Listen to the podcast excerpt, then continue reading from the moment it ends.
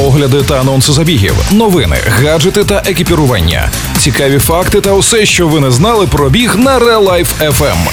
Подкаст Пейсмейкери. Побігли!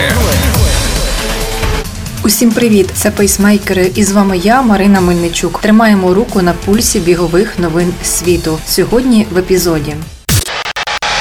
Пейсмейкери на Real Life FM. Огляд ультрам'яких Salomon Glide Max на довгій дистанції. Навіщо вимірювати кількість кроків? Нове дослідження. На весну 2022 року французький бренд Salomon анонсував вихід принципово нової для себе моделі бігового взуття шосейних кросівок на суперм'якому піноматеріалі Energy Surge. Його головні переваги легка вага, здатність повертати об'єм після тренування, якісна віддача та підвищений рівень м'якості. Товста підошва цих кросівок призначена для комфортного бігу на довгій дистанції, чи це тренування, повільні марафони або повноцінні ультра ультра.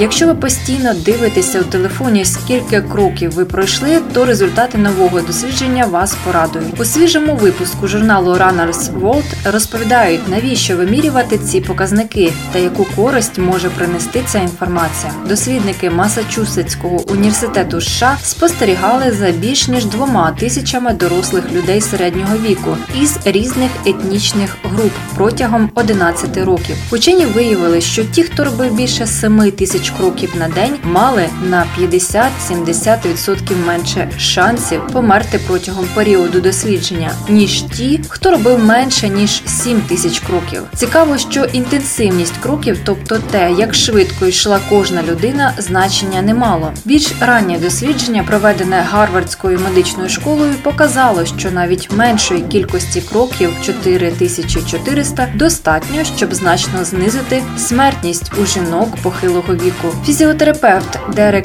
Гріфін, марафонець з результатом 2 години 29 хвилин, вважає, що не варто зациклюватися саме на 10 тисячах кроків, про які багато хто говорить. Користь для здоров'я починається з першого кроку, навіть трохи це краще ніж нічого, і не варто ставити собі високу мету, якщо ви розумієте, що не зможете її досягти. До речі, користь від пройдених кроків помітна не тільки для фізичного здоров'я, але і для психічного. Якщо ви знаєте свої показники і бачите, скільки ви пройшли, то відчуваєте задоволення і радість, тобто перегляди статистики дають додаткову перевагу. Згідно з новим дослідженням, регулярний біг та менша кількість годин, проведених за телевізором, можуть суттєво знизити ризик розвитку синдрому обструктивного апноя у вісні, потенційно небезпечного розладу сну, при якому зупиняється дихання. Коли дослідники порівняли людей, які виконували дії еквівалентні двом годинам ходьби ходьби на тиждень у помірному темпі з людьми, чий рівень активності був еквівалентний трьом годинам бігу на тиждень. Вони виявили,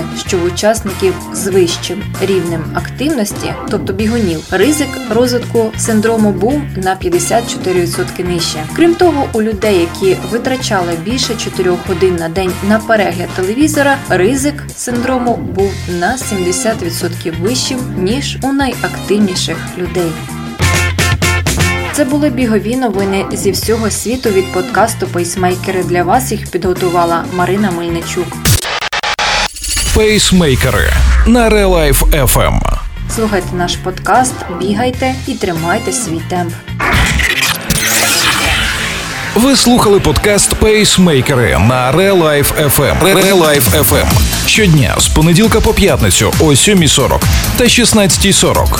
Починайте бігати і слухати нас.